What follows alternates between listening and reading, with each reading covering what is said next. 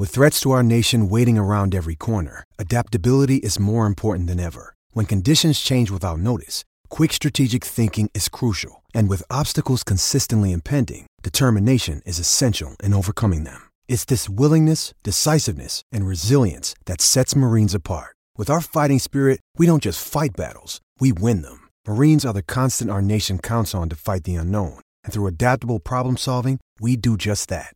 Learn more at marines.com. Mother's Day is around the corner. Find the perfect gift for the mom in your life with a stunning piece of jewelry from Blue Nile. From timeless pearls to dazzling gemstones, Blue Nile has something she'll adore. Need it fast? Most items can ship overnight. Plus, enjoy guaranteed free shipping and returns. Don't miss our special Mother's Day deals. Save big on the season's most beautiful trends. For a limited time, get up to 50% off by going to BlueNile.com. That's BlueNile.com. When you need mealtime inspiration, it's worth shopping Kroger, where you'll find over 30,000 mouthwatering choices that excite your inner foodie. And no matter what tasty choice you make, you'll enjoy our everyday low prices, plus extra ways to save, like digital coupons worth over $600 each week. You can also save up to $1 off per gallon at the pump with fuel points. More savings and more inspiring flavors make shopping Kroger worth it every time. Kroger, fresh for everyone. Fuel restrictions apply. Another day is here, and you're ready for it. What to wear? Check. Breakfast, lunch, and dinner? Check. Planning for what's next and how to save for it? That's where Bank of America can help. For your financial to-dos, Bank of America has experts ready to help get you closer to your goals. Get started at one of our local financial centers or 24-7 in our mobile banking app.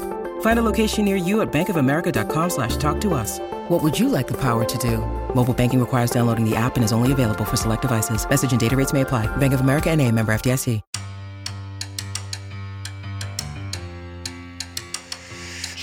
Welcome to the Tell It Avs It Is podcast, your home for everything Colorado Avalanche on the Hockey Podcast Network.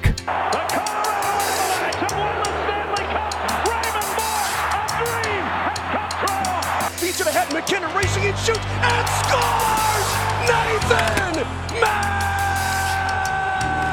MacKinnon! The chip, scores!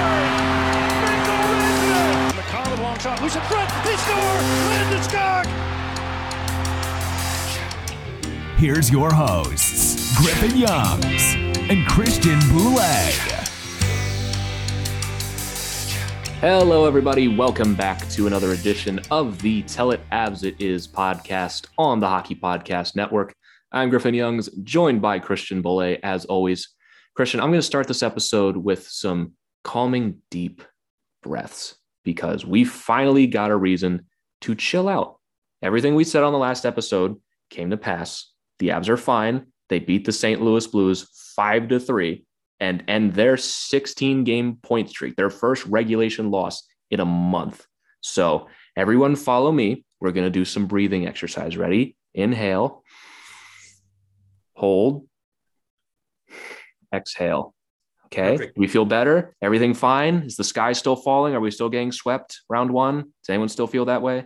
Um, I I don't I never felt that way, but I was secretly hoping for you to freak out on the show.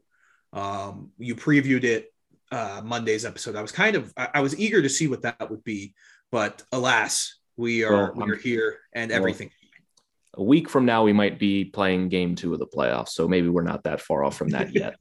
I, I like to think that I'm a very rational person sometimes. I like to think I'm calm.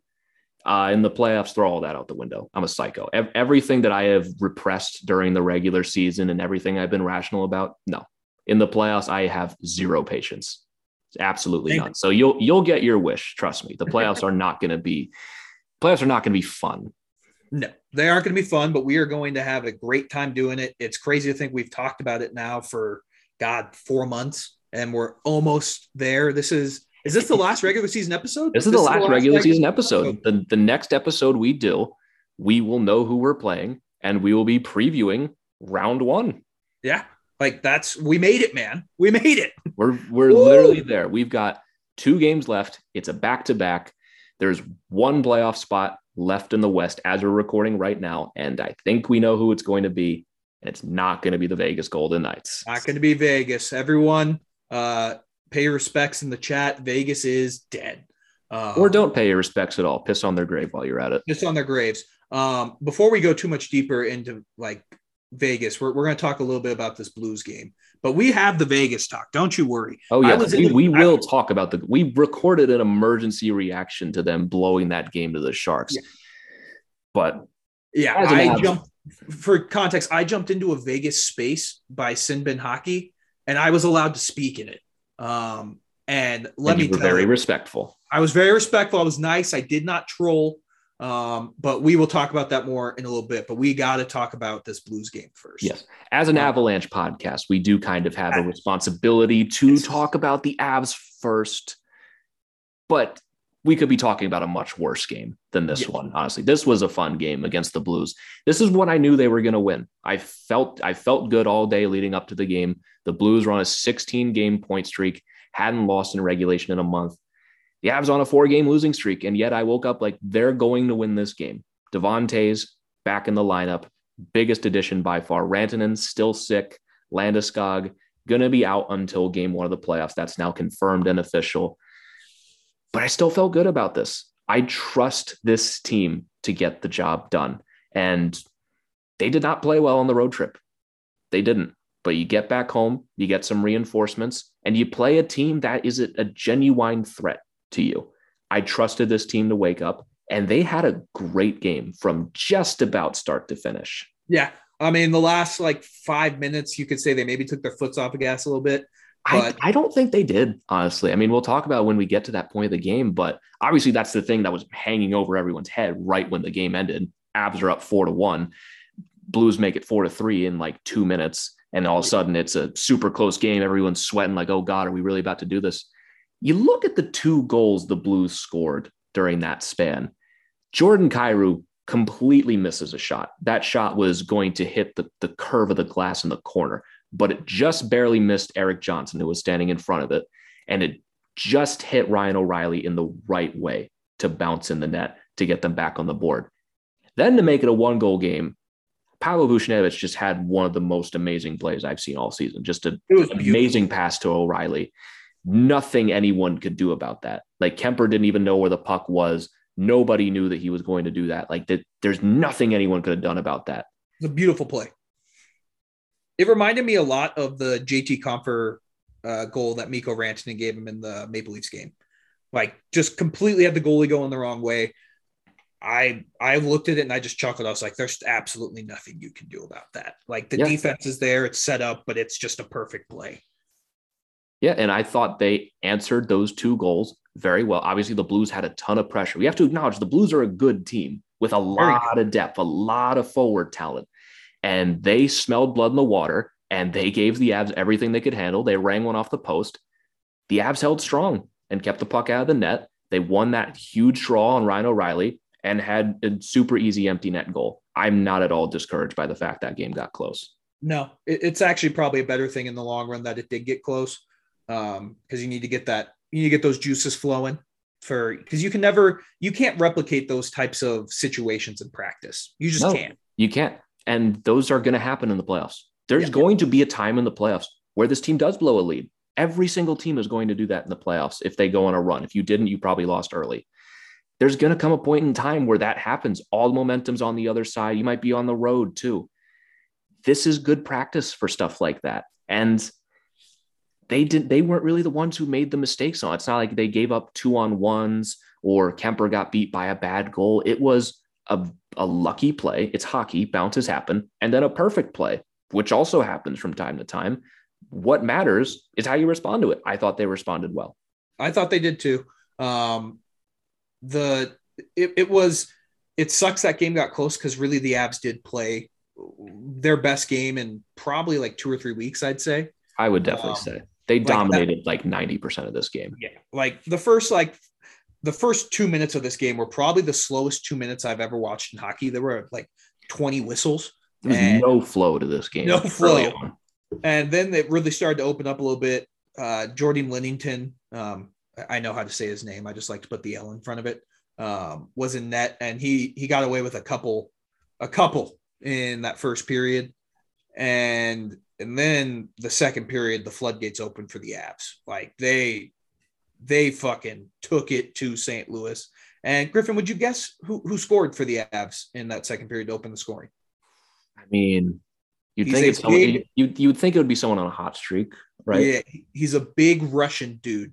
Hmm. Not Zaki, not Nikita Zadorov. Okay, well that was good. That was going to be my first guess. Yeah, but- sorry, sorry. Not not Nikita Zadorov. Is it uh, Val Nishukin? the Nishukin, broad- yes. Yeah, is that what the broadcast said his name was? Val Nishukin and Andre Bur- Burakovsky. Burakowski. That's what they say. Just to interrupt you and what you're going to say in a second, I cannot stand these broadcasts sometimes.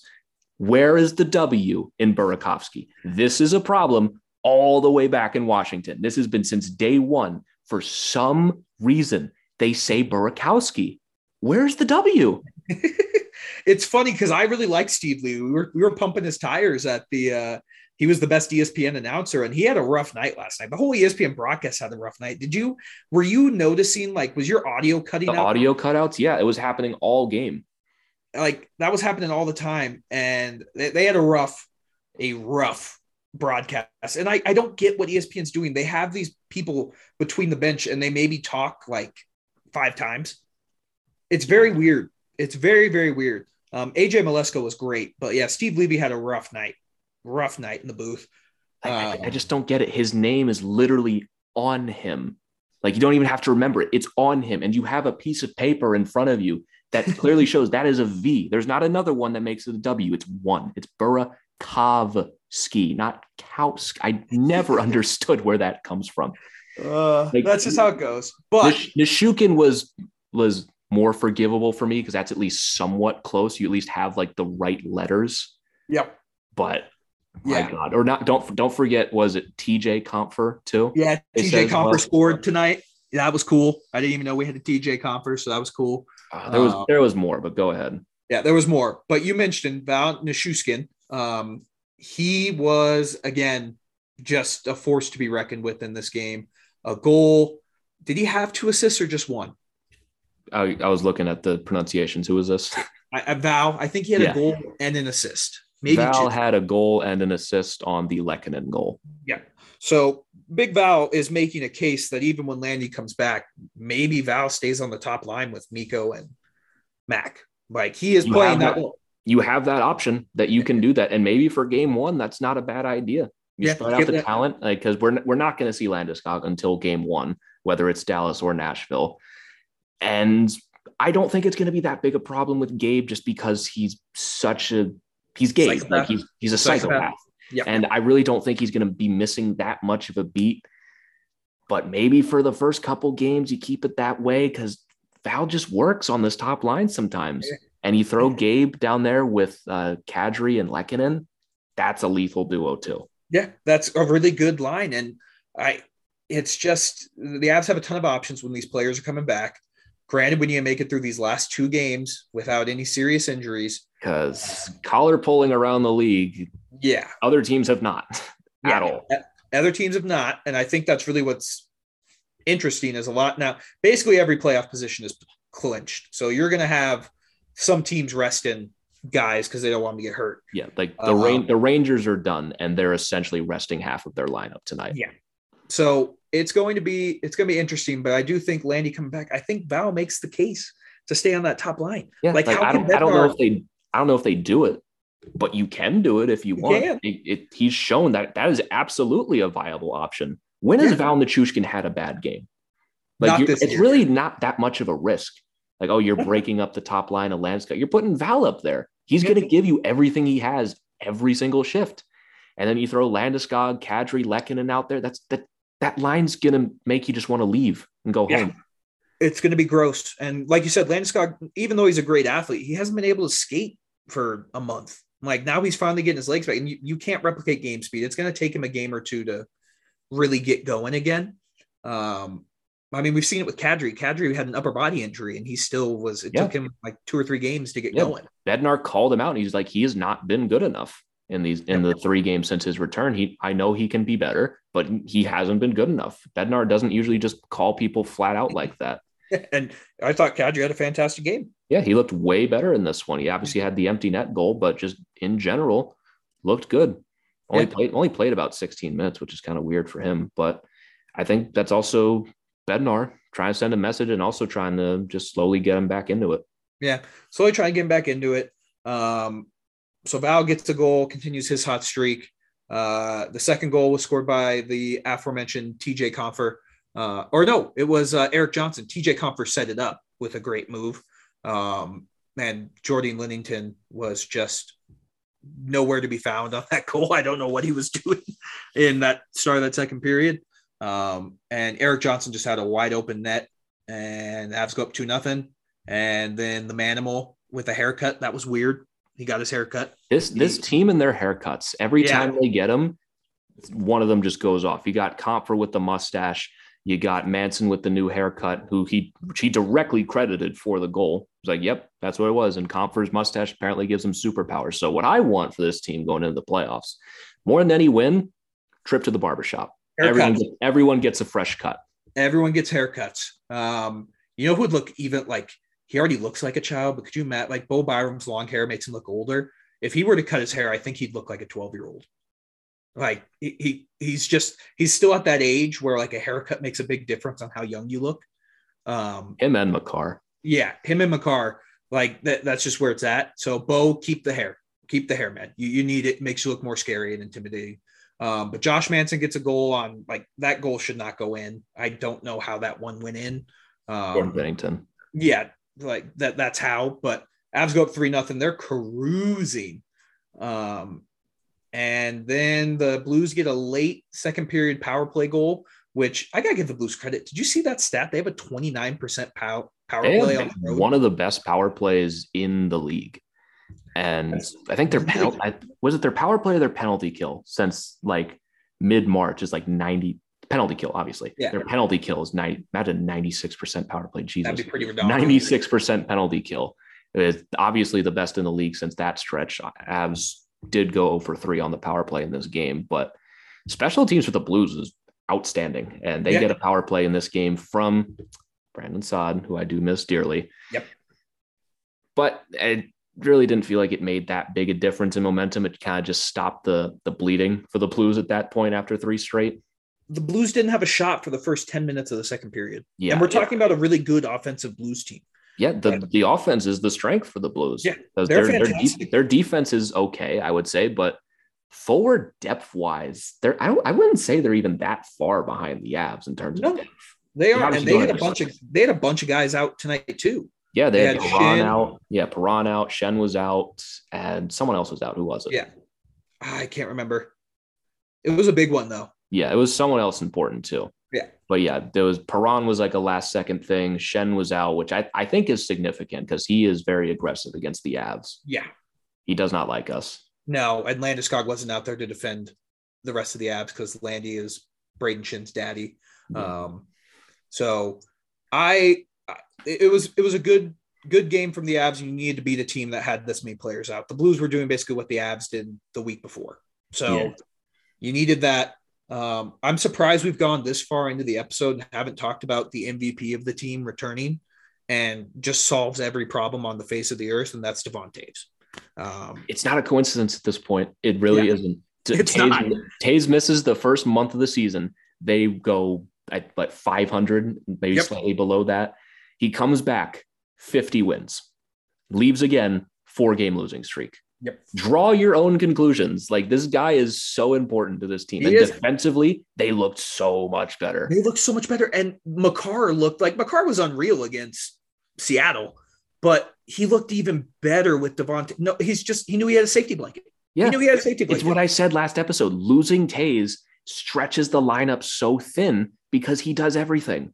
Yeah. Everything he does is when he's out is something that can't be replaced. And also, you mentioned Byram earlier. He had a great game. He got bumped down in the lineup. He's facing lesser competition and looks fantastic. Toews covers that role, fills it perfectly, gives Makar his partner. All of a sudden, things are fixed. Like that's it's not a coincidence. It's not a coincidence. He he is truly. He may not be the MVP stat wise, but he is. He's the MIP. He's the most important player. Like he he is the key to everything for this team. And thank God we have him locked up for another two years. We don't have to worry about that for another two years. Um, because he that So- man is going to get money when that Yes. contract is up, especially if he plays like this for every season after this. I genuinely would not be surprised if he came close to Makar. Not not Makar money, but But if he hit, I agree if he that. hit the free agent market, every single team is lining up to pay him. It does not matter who. it would be the most Joe Sakic thing though to sign him to a contract next year for like five million, give him like Oh, a million yeah. dollar raise. Well, let's see sign him to a four year extension for like five million. Yeah, and I mean, let's see what Sakic can do with Nichushkin. If he can, if he can sign him for under six, massive steal. Really, you think six is where he's at? for Val and what he does after this season. Oh man, I think he's a case of he's in the perfect situation. I, mean- just I think five is what he could get max. Val, I think he's going to get five, but Val is worth more. You Yes, look no, at completely every single model that you look at. so I've seen some models have him at like eight and a half with like what he does on both but- ends of the ice. you you can't like I don't know. He's been great for the three years he's been with us now, but I just uh, there is going to be a team that probably will throw that type of money at him. I just will be. I I don't know if Sakic. Like, we'll get into that in the offseason preview. Yeah. but yes, he is. He's the Val's been great. Devon Toews solves almost every problem you have defensively, and it's just I, I don't know what else to say about Devon Toews. We talked about on the during that four game losing streak just how important he is. I don't think he had a point in this game, but he he just is such a safety blanket for Cale Makar and just helps him tremendously. And like you talked about with Bo Byram, he looked the best he's looked since he came back.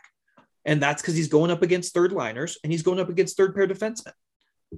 Yeah, and also And- it seems like he's gotten his confidence back too fully. Not that he didn't have it before, but it's also he's played almost more than half of a month now, and he's got he's got all of his legs back. He's got all of his skill back. He looks great. He looks ready and raring to go. And now that the defense is fully healthy and he's not being relied on to be the guy besides Makar, it's been outstanding. Yeah, and he will be that guy in the future. But like, don't don't get us wrong. Like, we're not talking like Bo going to be a third pair defenseman forever. He'll be. I think next year he may make the jump to second pair if he can stay healthy. And I, I would argue he is a second pair right now. Just Yeah. the way the way the lineup is, it's just there's no space. Yeah, he's fantastic, and I- he's going to score in one of these last two games. He's just been getting way too close to not score, um, and that goal is going to just it's going to be a fountain of goals for him and points because once that first one goes, it's going to be crazy. And Uh, what's coming up soon? The playoffs. The and you get a confident Byram that gets a goal off of his back. You, you can't ask for much more. We talked about. I mean, the, the you're talking about throwing out a third pair defense of Bo Byram and Erik Johnson. Yeah. And also That's- Erik, Erik Johnson is the number six guy. Yes, we, know- we hundred know that percent. now. Hundred percent, it's Erik Johnson. Um, that time off, I think, really helped him. That was a really smart decision, as usual, by Joe Sakic and Jared Bednar. Get him fully healthy. Um, he just adds at least the slightest element of offensive ability. It's hard, Um, to, hard to miss on that much of it. Yeah. I mean, it's Jordan, it's Jordan Binnington. He's just who knows what he's doing at this point. He- he's Jordan Binnington, but Jack Johnson has one goal this year. Um, And just, I don't think there, I mentioned this a little last episode. I don't think anyone's stock took a hit more than Jack Johnson in April. Yeah. He had a terrible month. he had a bad month, but I do feel confident if he's my seventh defenseman. I feel good about that. I well, Ryan Murray, I think, is your seventh now, depending on Fair. depending on if he plays in the regular season and how he looks. Just the with the way Jack Johnson played, especially when guys were out, especially during that four game losing streak. I've I've lost all comfort. Honestly, I I don't. He he has to win it back, and he can't do that without playing. But you're throwing him in for a playoff game. I'm I'm gonna sweat until I see otherwise. That's fair. I mean, that that's. Uh, but if you would have told us we'd have this conversation about Jack Johnson at game 80, we would have told you like this is a crazy good year for him, and he has had a great year. Yeah, he's been great Um, this for most of the season. He's been great, and that's that's why it sucks that in this month he took such a hit. Yeah, because we were we were penciling him in as number six. That Yeah. Erik Johnson hasn't been great, and Jack has. Like it's just that simple. And then script is totally flipped. Erik's been great, and Jack has been bad. yeah, and that's just that's just how it goes. Um, so yeah, Erik Johnson, I agree. It's probably Ryan Murray. You're probably right there. Uh, it just, it just depends on how he looks when he comes back. I mean, it's it's, Murray- it's hard to gauge a guy who hasn't played. in a month. Yeah, because Murray was playing his best hockey before he broke his hand on a block shot. Right. So, um, I think it's Murray, but um, let's close out on the Blues game. Um, I tweeted this out. The guy who scored the fourth goal, Artturi Lehkonen, is going to score a massive goal for the Avalanche in the playoffs. Yep. You He- can book it. Absolutely will. Him and Val are going to be troopers. What Brandon Saad was last year, scoring every big goal for the Avs. Now you got two of them that are going to do that this year. And Artturi Lehkonen did last year. He's done this before. he sent Montreal to the Stanley Cup final against Vegas. He didn't have a ton of goals in in that playoff run. He had the biggest one in it. And now he's on a better team where he's he's scoring at a clip that we really haven't seen from him in his career before. He has legitimate top 6 upside. Yeah. And in the playoffs, I think I think 3 goals a series I think is very reasonable for him. The opportunities he's going to get, I think he can. Yeah. um, just with the forecheck he brings and the just the net front presence, he is not afraid to get dirty in there. No, He he is is not- afraid of nothing. Yeah, and he's not the biggest guy, but he he's not afraid. I mean, that that goal he scored is the perfect definition of it. I mean, that should not be a goal for any other line on this team. But Val wins a puck battle on a dump in. Lecky beats the guy to the front and just jams it in. It wasn't a pretty goal. It was No. not, but it was a type of goal that you'd expect from those two. Yeah, and that's why I, and also like we were talking earlier about it, you put Nichushkin up on the top line. Thinking about it now, I don't really know if I want to split up that duo of Nichushkin and Nikita. Like ever since I saw them in that one game, that first game against Pittsburgh, I've been on this train. You can't separate those two. That is a that's the one of the best duos on the team. And you have your top line of obviously the the best line in hockey. And then you have your second line of that. That's deadly. it's deadly. It's it's a really good lineup, um, and I just need. I, I agree with you. I don't want to break those two up, but until Landeskog gets his legs under him, I don't know if there's a possibility of him jumping right back in and playing 19, 20 minutes. I just mean- don't know if that's a fair expectation of him. Whatever Bednar does, I will believe is the right decision because he has more information on this than any of us. If he Yeah. thinks if he thinks Landeskog, I mean, also the thing is in the playoffs, there's really nowhere to hide. And second line, first line, you're not really giving you're not really giving Landeskog much of a rest either way. That's true. So you might as well just go all in with it at that point and just get Landeskog back up to speed with them as fast as you can, I guess. yeah, build that chemistry back. That's fair. I And can see I don't think it'll take that long. Yeah, and you're talking that second line now is probably one of the best defensive lines in hockey. and also And- one that apparently that can score a lot. You've got Val, who we didn't mention this, 25 goals Yeah. this season. Unbelievable. You told me that coming into the season, I would have sent you to the psych ward. Like Val, he's been he's always been good. 25 goals from him is crazy. Even And with his stone hands, man, he could Yeah, have 30 if he, if he could if he could have direct puck. Yeah. I mean, if he if he played early in the season and if he didn't miss a couple games here and there, 30 could definitely be on the table. I mean, still early, still two games left. Hat trick in a two, hat trick in a two goal game. That'd be fucking hilarious if that's But then you also have Nazem Kadri. Before he got hurt, he was going to hit 100 points. he was. He was going to get there. And it's unfortunate he couldn't get it this time. The Avs are just cursed that they're never going to get a 100 point player, even with all their amazing players. But he was going to get there. And you get him back and rolling in the playoffs. Now you got Val with 25 goals under his belt, Kadri, who was going to score 100 points, and Lehkonen, who's Who's putting up Could score 20. points Could score the- 20. in a full season, 20 goals absolutely on the table for him. And it can probably go back and forth between him and Val as to who's the most defensively responsible because they're both amazing. They're both amazing. And here's the thing I want to talk about too. This is a crazy luxury you're going to have. You have a 25 goal scorer, Andre Burakovsky, going on the third line. Right. Burakovsky, playoff Burakovsky, is going to feast on third lines and third pair defensemen. Yeah. Elimination game Berkey. Like if, if there's ever a point in the playoffs where our backs are against the wall, you got a secret weapon on your third line that has scored for five straight years in, in elimination games, and every single one of them. And a young budding playmaker and Alex Newhook, who's going to play with the most who has playoff player. experience, Yeah. who played in the playoffs last year. This is not going to be some new experience for him. And you're telling Alex Newhook he's going to have instead of nothing against JT Compher. JT Compher could get 20 goals, but you're telling me you can give him Burakovsky with Newhook's playmaking skills. Burakovsky could be set up for so many one timers going into the playoffs, and he's going to be doing it against third pair and third line like forwards, and that should be terrifying for the rest of the league. Yeah, and you're then telling like, me my Gr- Griffin, you're telling me my third line at any time, my five players on the ice could be Bo Byram, Erik Johnson, Andre Burakovsky, Alex Newhook, and JT Compher. Find me a better five against an opposing team's third line and third pair D. there Find me one. someone.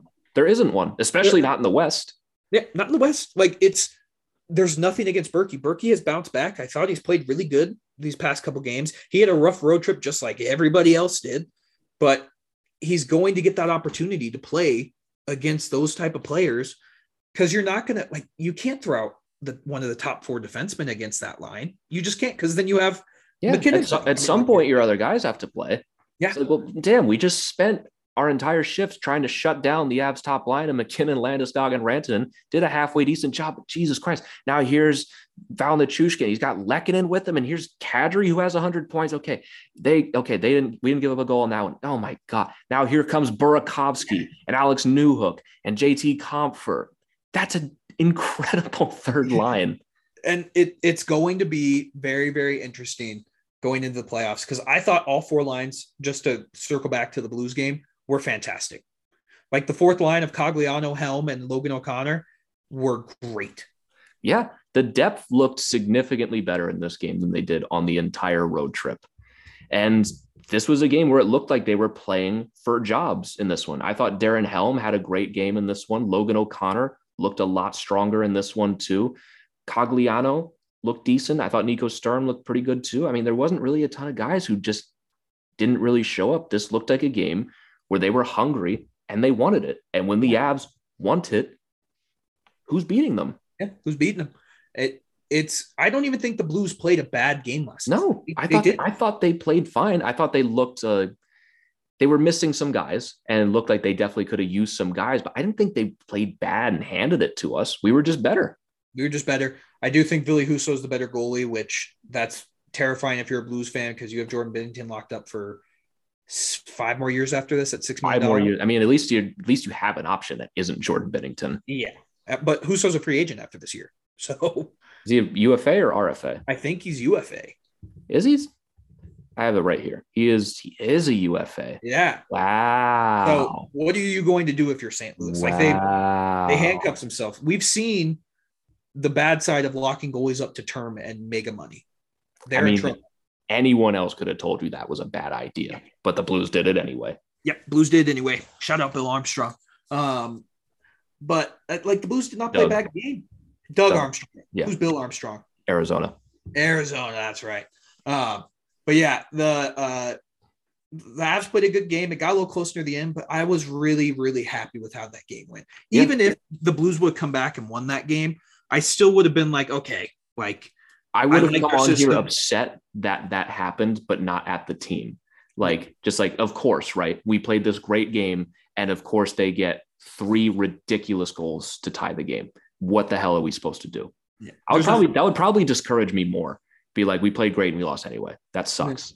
But I wouldn't be mad at the team because they played a great game, and sometimes that happens, and it didn't happen. So there's no point happen. even no point even wondering about it because they they took care of business. and they won. So that's a wrap for me on that game. Darcy Kuemper, like we said, th- th- he was great again. Just three deflections beat him, and or two deflections and one great play that no goalie in the world is stopping. Yeah, until the last goal, the Blues were yet to score a goal off a stick.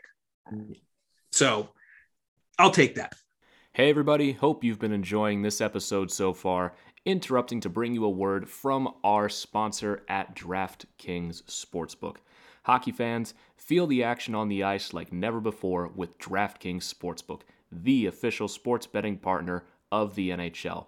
Right now, new customers can bet just $1 on any team to win and get $150 in free bets if they do. That's right. All you got to do is bet on the Avalanche to win their next game, and you are essentially getting $150 for free. And yes, it really is that simple. And if DraftKings Sportsbook isn't available in your state yet, you can still hit the ice for some cold, hard cash because new customers can make their first deposit and play for free with DraftKings daily fantasy hockey contests. Draft your lineup of eight skaters and a goalie and rack up the points for goals, assists, saves, and more. And best of all, DraftKings is safe, secure, and reliable, so you can deposit and withdraw your cash whenever you want with no strings attached. So what are you waiting for? Download the DraftKings Sportsbook app now, use promo code THPN, and bet just $1 on any NHL team to win and get $150 in free bets if they do. That's code THPN at DraftKings Sportsbook, the official sports betting partner of the NHL. Must be 21 or older. Restrictions apply. See show notes for details. Now, back to the episode now what you've all been listening for. Um, we previewed it a little bit on Sunday. We did the emergency interruption with Vegas losing in a shootout to San Jose, only to follow it up with Tuesday. They had a must win game against the Dallas Stars and they lost again. And Vegas at this moment, it is three to eight, two Blackhawks. Yeah, it is. No, it's three three. Oh, three, three. oh, yes, they tie. You're right. Yeah, it's three three for Vegas, but it doesn't matter because Dallas is up three nothing on Arizona going into the third period. It's over. Vegas is dead. Yeah, they are dead, and it's very hilarious. I will not dance on their graves too much because I think if next year they have even an ounce of injury luck, they could be back to best team in the Pacific because the Pacific Division kind of stinks.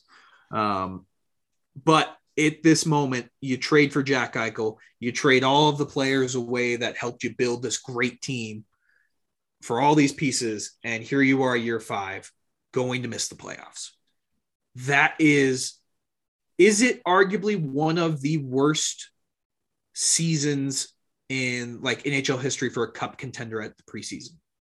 The only one I can think of off the top of my head, very similar situation when you think about it, is the 16 17 Lightning, who Stamkos like broke his leg or tore his ACL. That's Kucherov was out. I think Vasilevskiy, like they were missing their entire team, but everyone understood because like it, what are they supposed to do? They're missing their entire. That's the worst injury luck I've ever seen, and they missed by a point to the Maple Leafs. And then obviously they go, they win the present. No, they win the East in the regular season the next year, President's Trophy Cup. So that's the one that comes to top of my head for me. Outside of that, like the Kings after they won their cup, like I can't, I really can't think of one that even really comes close to this. They that's traded for Jack Eichel, man. You traded for Jack. You got better on paper. You on got paper. better on paper. And I'm not going to pile on Jack Eichel. Like there was that tweet of him going around where he was like rolling his eyes after the loss, but like he's he's a good player. Uh, he, he's a great player when healthy. I just you traded away Alex Tuch, who was a he was great for the Sabres this year. I can't imagine what he would have done on this Vegas team.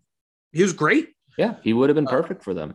And, and you tried and you tried to do the I, I, think that's why everyone was so mad at them because they tried to circumvent the cap. Yeah, they tried to they it literally got to the point where Robin Lehner, for those of you didn't know, there was that report that he was going to have season-ending surgery. Then it didn't happen, and DeBoer was like, "Well, to my knowledge, he's he's taking a maintenance day."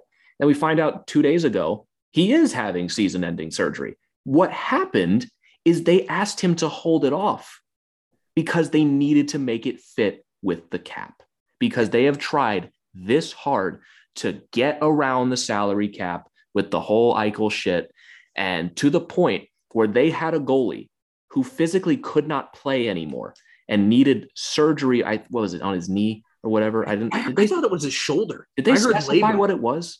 I heard labrum. I don't know. That's what we don't know. I think I think that's what it was when he was hurt before. I don't know if this is a different injury now. I, I actually now that I think about it, I don't think I ever saw it specified what it was. Regardless, it doesn't matter. They had a goalie who was getting season-ending surgery, backing up, who if Logan Thompson got hurt was going to go in and play because they had done such a piss poor job at managing the salary cap and with the whole Mark Stone thing.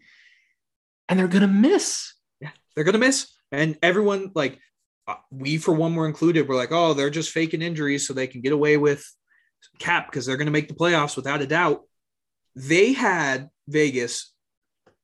What really did their season in, I, I can't remember when it was. They had a five game road trip.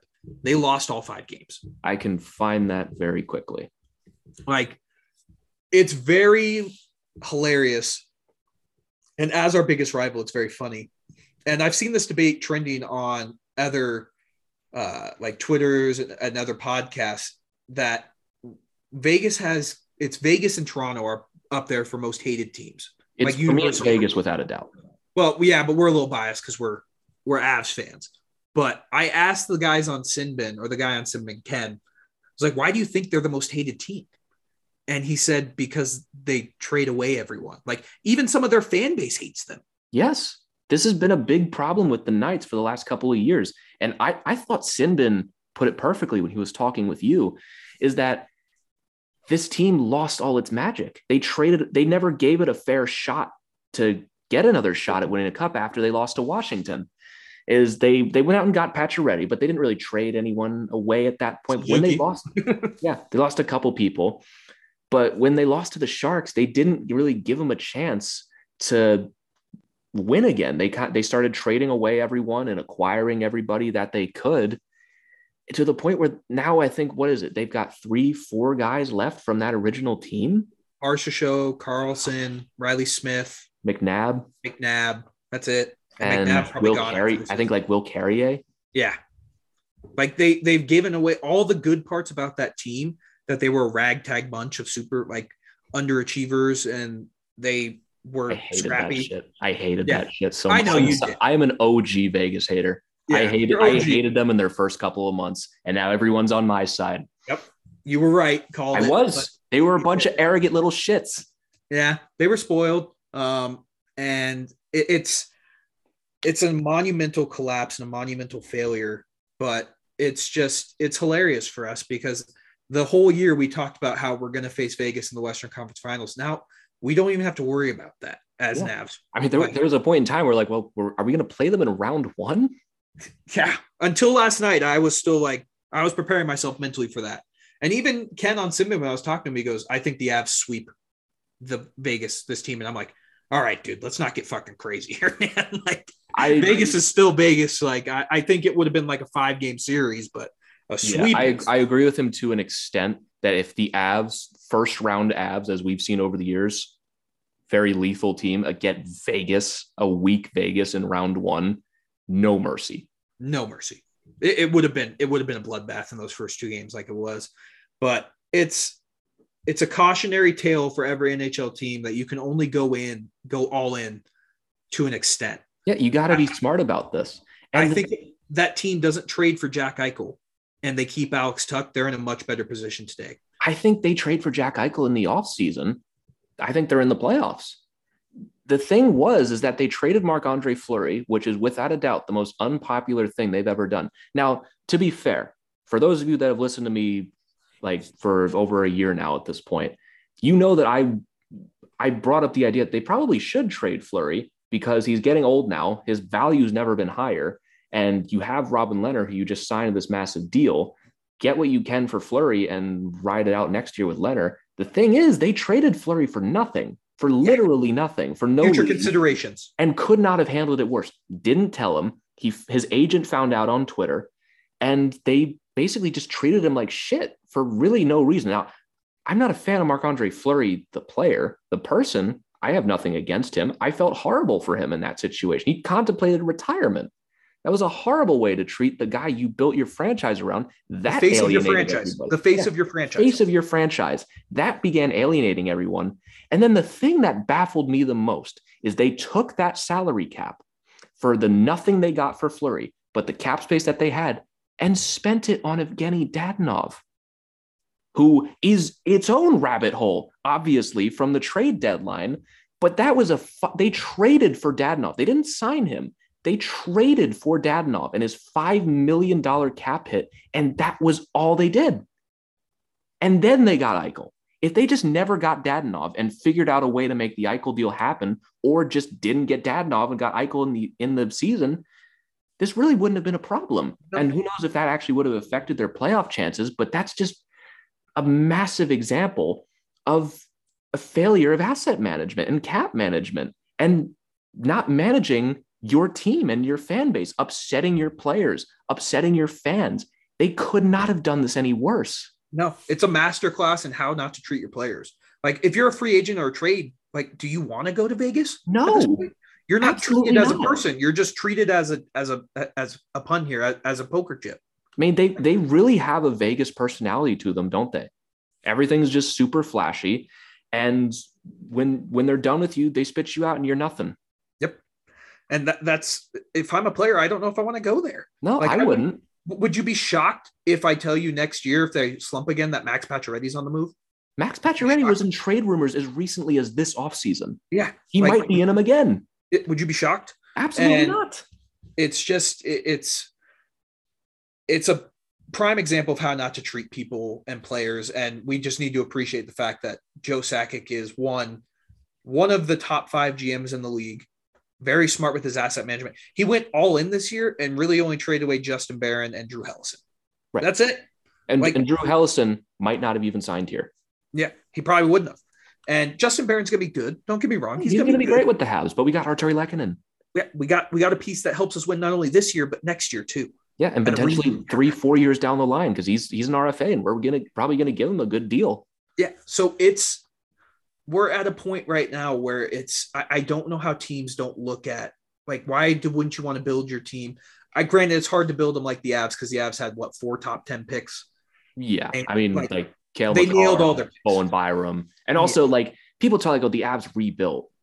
They didn't really though. Like they already had Landeskog, they already had MacKinnon, they already drafted Rantanen before their 47 point season. They got Cale Makar out of it. But the reason this team got good again is because Joe Sakic is the best general manager in the league, got a load in the Matt Duchene trade, got Val Nichushkin for nothing, got Pride Burakovsky out of Washington, and just Devon Toews as well.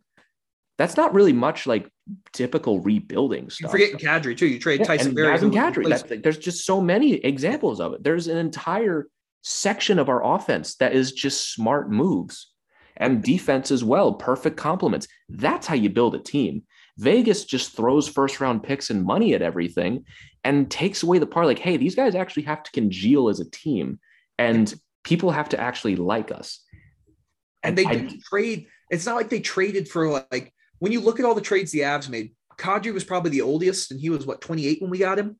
Yeah, he wasn't like, old when we got him. You're he was on that amazing deal. Yeah, you traded for Mark Stone, who now you have the back concerns. You traded for Pacioretty, who's always had injury concerns. You have Jack Eichel. Granted, he's looked great since coming back from neck surgery. He, he's still got a severe neck injury. And you have Alex Pietrangelo, who's been great, but he's how many good years does he have left? not that many. I, I don't I don't think Petrangelo has been as advertised, honestly. I think maybe outside certain stretches last year, Pietrangelo hasn't been what they really were hoping he would be. He mm-hmm. hasn't really changed the franchise. Shea, Shea Theodore is their best defenseman. It's yeah, I, I agree with that. Shea Theodore is their best defenseman. And also another example of mistreating players, Nate Schmidt. Yep. They signed him to that massive extension and then just dumped him to Vancouver. Trade him away. Year, year one or two of that deal. I think it was year one after year yeah, one. I think so. I think it was after the first year of that deal. They just dumped him to Vancouver and got a like a third round pick for him. Yep. And it's just it's and that ruined Schmidt's career. He was bad. It, he was bad in Vancouver. Been bad, he, and that hurts you there. personally. That's yeah. I hate hurts you personally because he's a Washington guy. Yeah, uh, yeah. I, I, love Nate Schmidt, and he in Vancouver was a terrible fit for him, and in Winnipeg he looks like he's having a horrible time. Vegas has like ruined the last two years of his life. Yeah, it's it's really funny. Um, I I still am not ready to declare like the this Vegas window dead. No, it's, no, no, no.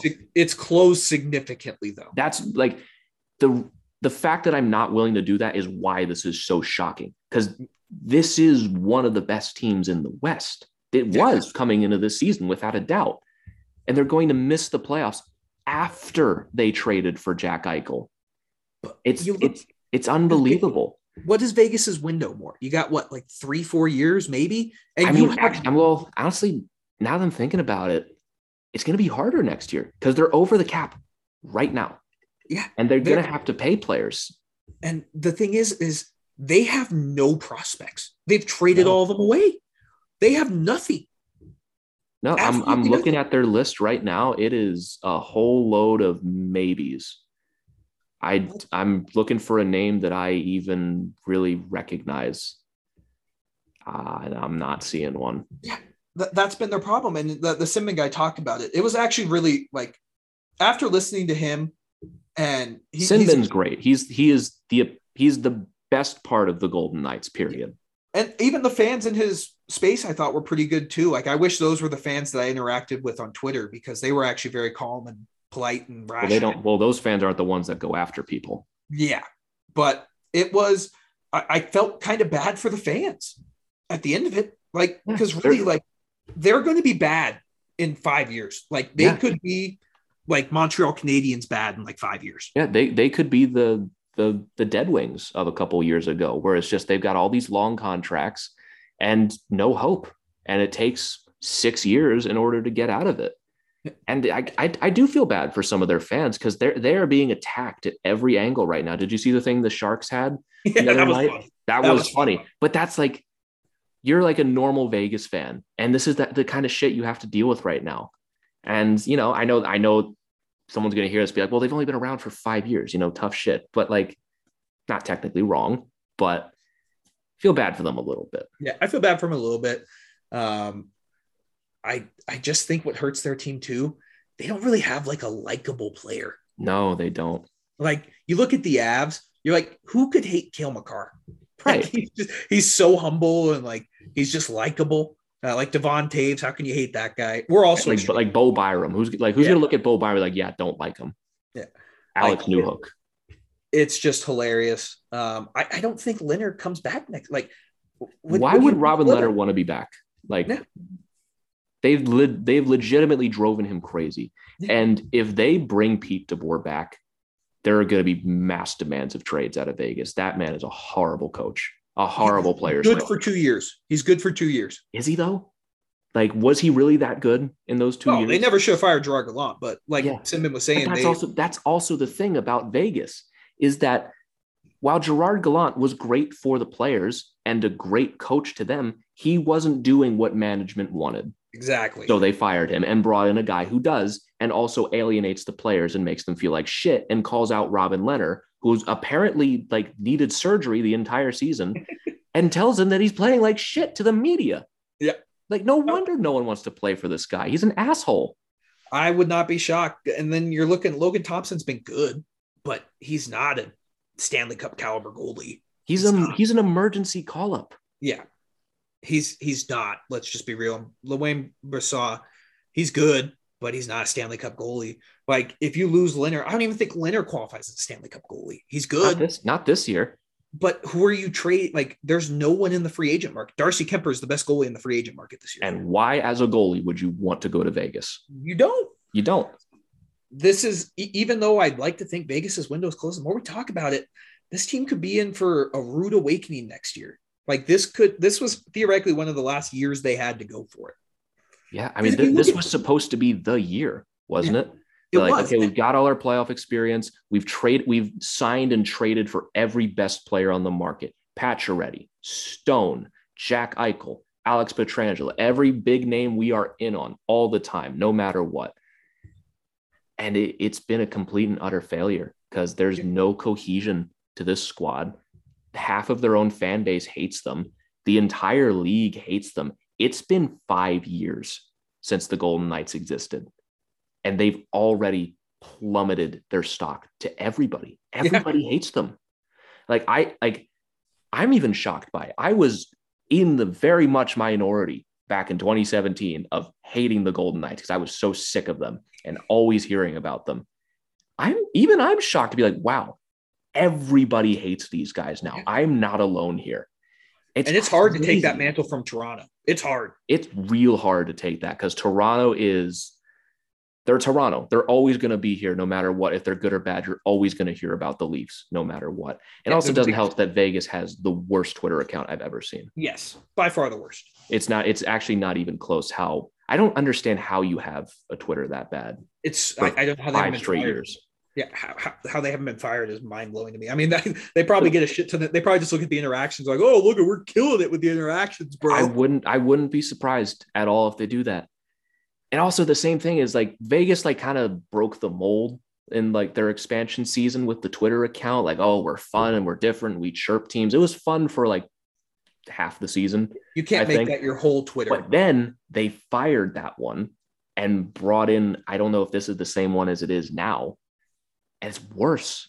Yeah, Like, I, I don't know what audience they're trying to appeal to with this. This is my degree. So Yeah. this is the stuff I see. I Fair. don't know what audience they're trying to appeal to with this. Because everyone looks at this and be like, dude, shut the fuck up. Like, I what- think you what could hire- you could hire like a 50 year old who's never worked Twitter and they'd probably do better tweets. just hide you can literally build a bot that automatically tweets out the scores and injury updates and like interviews and stuff like that the most inoffensive thing in the world would be better than that Yep.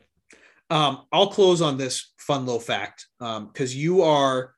We're wrapping up the show here because we've covered the Avs. We'll have more to talk about. The Nashville game um, is going to be exciting. I am still campaigning for me to get Kurtis MacDermid's game worn jersey on the ice tomorrow for the giveaway to the fans. So tweet at the Avs, tell them I deserve that jersey. If I get that jersey, Griffin, it's it's over for everyone else. I will reach peak superpowers.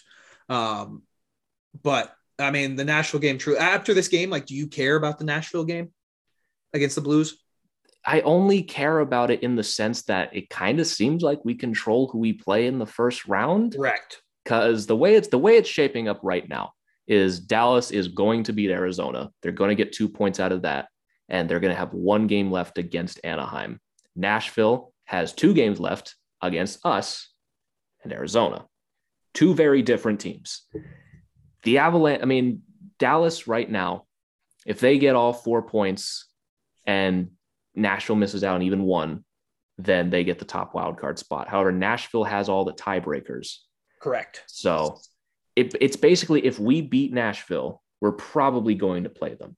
Is Correct. much how it's going to shake out, barring Anaheim beating Dallas, which I guess isn't out of the realm of possibility. It not but it's it will be it'll be if it happens, I'll be shocked. yeah, so- it would be a pretty big upset. And here's the biggest story for Nashville: their goaltender Juuse Saros, who for majority of last year was arguably the best goalie in the league. I'd argue he should have gotten hard consideration. he was the most part. He has not been nearly as good this year. Flat out and simple, he is not. And here's where they're at now too. Juuse Saros in last night's game against the Calgary Flames limped off the ice, could not put any pressure on his left leg, and he is out for the last two games of the regular season. Yep. And I we're, know- we're not going to find out anything about his health until No. game one for Nashville. until game one, but it did not look good, Griffin. It did not Did look good. I know. I have Saros on my fantasy Yeah. team. It did not look good No. at all for him. So- I would be very surprised if we saw him back. If he's back, if he misses even two games in that series, that that's the difference between the Avs and Nashville. Yeah. I mean, I think Nashville is a better team than Dallas, I would think. Like they're a little deeper. I would th- I, I actually I don't think the the discrepancy is really that much, but I don't know. Nashville's getting career years from Filip Forsberg, Matt Duchene, and Ryan Johansen. Yeah. Outside of that first line, they got a whole lot. Like Mikael Granlund's good. I'll give him that. And you got Roman Josi, who is I think I think that's the big difference maker for me, Yeah. at least between the two. Is Dallas has one line and Miro Heiskanen, great defenseman, probably one of the more underrated defensemen in the league right now is Miro Heiskanen. Nashville has maybe a slightly worse first line than Dallas, and maybe just a little better depth as well as Roman Josi. Yeah. A little better depth, but I don't even the thing that scares me about Nashville is they're undisciplined and they take a lot of stupid penalties. And I think if the Avs blow them out, I would worry about injury. Well, also the thing is, they're undisciplined, take stupid penalties in the regular season. Yeah. Who knows how that actually translates to the playoffs when shit just doesn't get called? Yeah. I would say I'm sure Puckpedia probably has it at like a 65% chance we face Nashville now. I think actually I looked at it today. It's actually Dallas. Really? Looking at all the all the stuff that I look at, the athletic uh playoff status and hockey viz. Hockey viz right now, this is the right day, right? Hockey viz right now has it at Dallas 56%, Nashville 41. Uh, the athletic and Dom Decisions model has it 57% Dallas, which Interesting. is interesting because they're the ones that always have it for Nashville. Yeah, and And Dallas then- has the significantly easier schedule. Right. And playoff status has it 51% Nashville, 48% Dallas. That's fair. I And- on Christian statistics, I'm going with it's like a 70% chance we get Nashville. I agree, but it doesn't, I don't know. I just don't feel it. I don't have any rational explanation for it. It just feels like it's going to be the stars.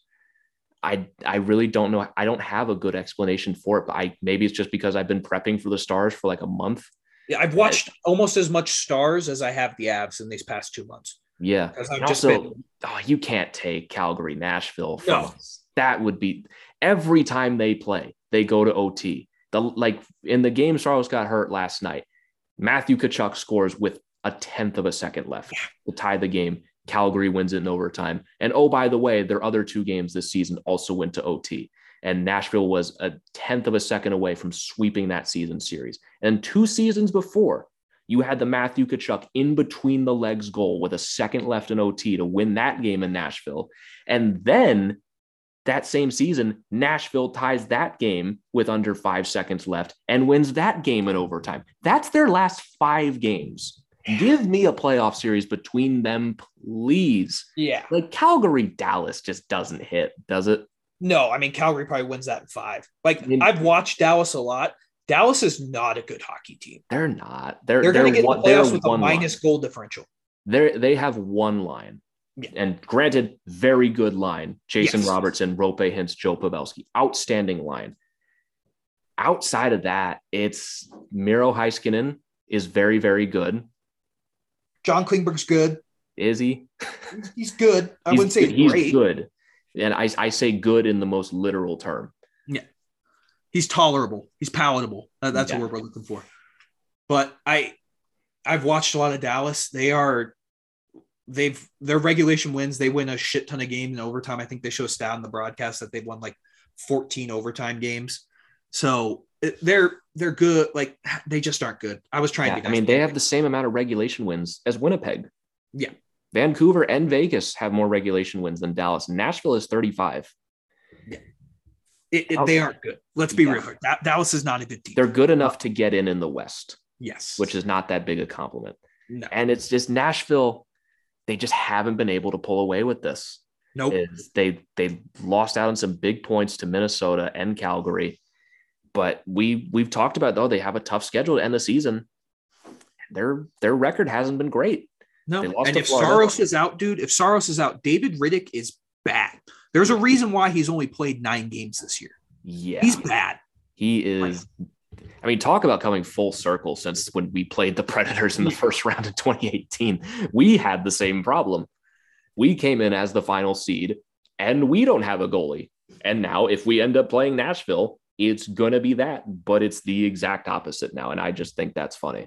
It, it's just the way the hockey gods work. But I I think it's going to be Nashville, um, which is exciting. We're going to have our podcast brethren from the Catfish on Ice, hopefully on the episode uh, to preview the series. If that's the case on Sunday. Ooh, Mark Stone got hurt. Um, Oh, shocker. yeah. Um, so that'll be a fun one. We'll break And if, it all if it does end up being Dallas, we'll hopefully have the guys on What a Hockey. Uh, Jeff Fink have us on because I had him back on in the summer as Yep. well. Preview Dallas's season as well. It'll be fun to have him back on. Man, I'm looking at Dave Rittich's stats right now. 16 bad, games dude. played. 16 games played. 883. Yeah. There's a reason why he's only played that many shit. games. And what's Juuse Saros stats this year? Like he's he's come back down to earth. He was on an all-time heater last year. He's played 67 games this season. Fucking hell, dude. He was a 9 8, even with him starting to crumble off a little bit towards the end, which I don't blame him for because his body's probably falling apart. It was a 9 18.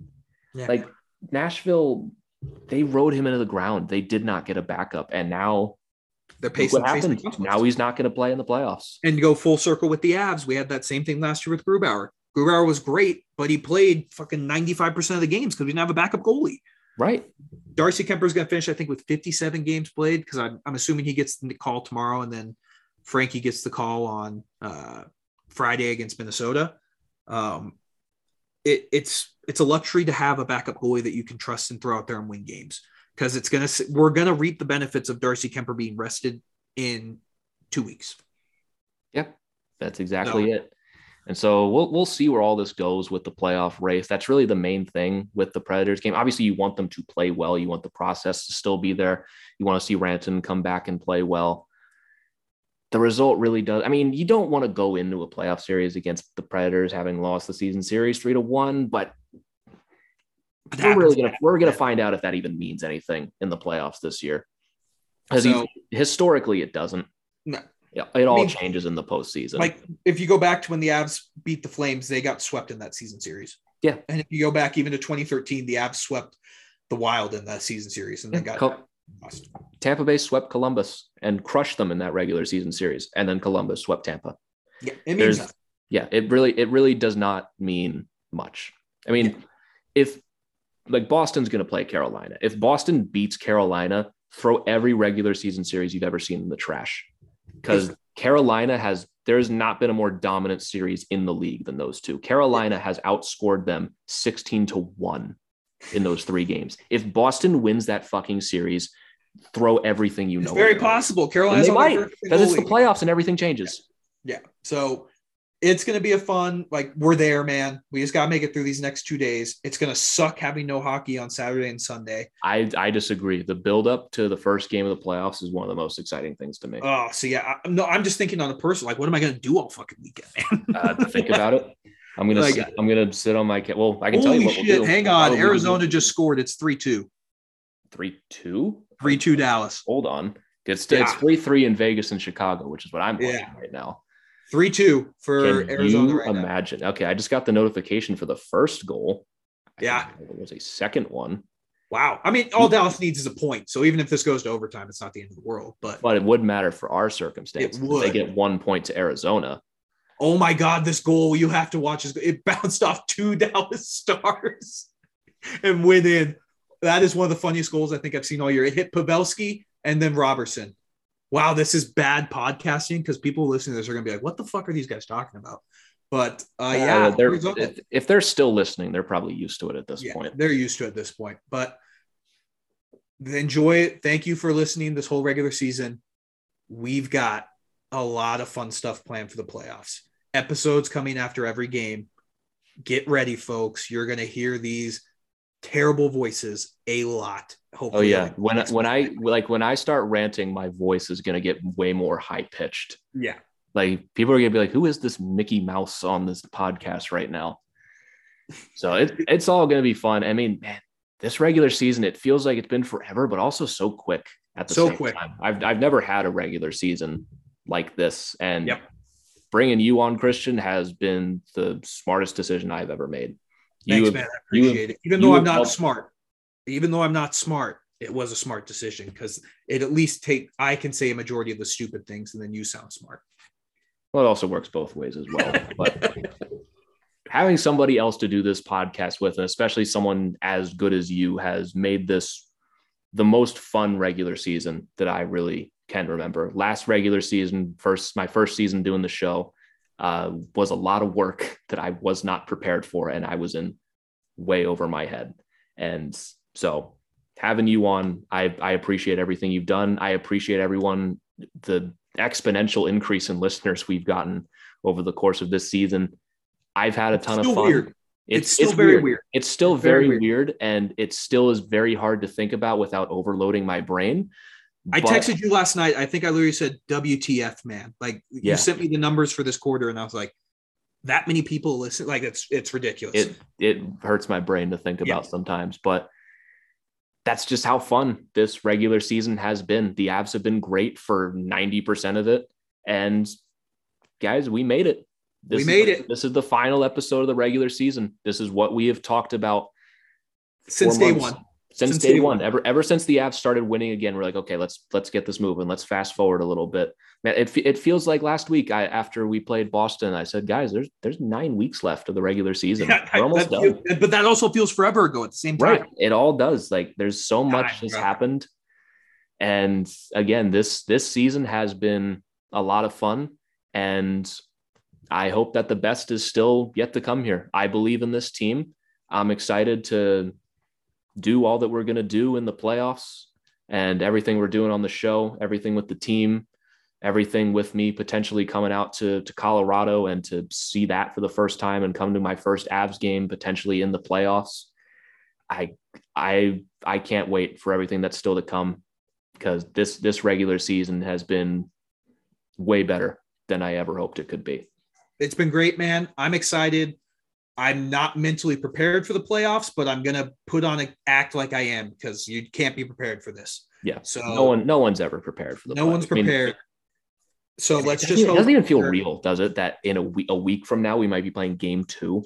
Yeah, no, dude. I I'm not really prepared. Like my body is not prepared for the stress it's about to face, and I just gotta I gotta start mentally preparing. Um, because can you imagine if that if the game the St. Louis game and we'll wrap after this. Can you imagine if the St. Louis game if that was a playoff game and we're up four one and like I would have been insufferable in the arena, insufferable. Oh, yeah. But since it's regular season, but we'll be ready. Shows coming after every game, so you could hear our voice three or four times a week, depending on how the how it all shakes out. And I, for one, cannot wait. Yeah, this is what it's all been about all season long, just waiting for the playoffs. And I can't wait. I mean, I was talking to you off air. Like, I don't, I don't know which would be worse for me having the Avs and the Caps play on the same day or different days. Because either we're talking two playoff games in like for six straight hours or one every day. And I do not get a rest until one of them wins yeah. or is out. I, I, I still don't know which is better or worse, but First world we'll problems. Much, Friday much we'll worse problems to have. Friday we'll finally have our answers. And you know how I know it's time to wrap up the show because Daisy is walking underneath the table, right? She's doing her laps underneath the table. She's doing the laps. I don't know if you heard me. my dog. I got her a new squeaky toy. It has been uh, she probably squeaked it a couple times. I had to give her a couple dirty looks, which I hate doing. Um, I don't know if you guys can hear her tail right now, but it's yeah. hitting the table that has the mic on it. She's telling me it's time for us to wrap up. So next time you hear our voices, we will have our playoff opponent. It will be either Nashville or Dallas. We're going to be previewing the entire playoffs series by series. We're going to be bringing on either uh, the Catfish on Ice podcast or the What a Hockey podcast to preview the series from the other side, as well as just us shooting the shit and previewing this series. So this is it. This is it. it. We got two we games left. Hopefully nobody gets hurt in them. And let's just let's get ready to roll. Let's get ready to rock and roll, man. And the Minnesota game, if don't take any stock from it. If I give you a word of advice, treat it like we treated the Oilers game because it, it could be a case of where Kaprizov's going up against Ben Meyers, number one line center. So right. just mentally prepare for that, Avs fans. That, that could be, you know, take take a long weekend from hockey. Take a long weekend from hockey. There's going to be plenty to there's going to be plenty to stress about. Yeah. Don't stress about these last two games. The most important thing about them is do we beat Nashville and essentially put ourselves in a playoff series with them? That's it. Right. So, so just get ready for it. But that's it. Close us out, Griffin. Let's send all these people on a merry way. Yep. So that's going to do it for this edition and for the regular season of the Tell It Avs It Is podcast on the Hockey Podcast Network. Thank you so much to everybody who has tuned in, whether this is your first time hearing us or you've been with us since October when Christian joined, or if you're one of the very few people that has been with me since I started this podcast in December of 2020. Thank you all so very much for tuning in. I know I speak for Christian both when I say that we are just genuinely flattered by all of you and all of the the kind words that you guys have sent us over the months and the support you guys have given us. Uh, you guys are the best. You guys are the ones that make this worth doing every single day. I love hearing from you guys. It's it's still weird to me that I'm like a, a name that people recognize. I don't know if I'll ever get used to that, but uh, it, we would be nothing without you guys. So thank you all so very much for tuning in. We'll catch you guys next time with two playoff editions, playoff preview editions of the Tell It Avs It Is podcast. And we'll see you guys then. If you want to follow us on Twitter, you can follow me at G Youngs NHL. You can follow Christian at Christian underscore Bolle, and you can follow the show at Tell It Avs It Is. So thank you all very much once again. We will catch you all next time. Enjoy these final few days of the regular season.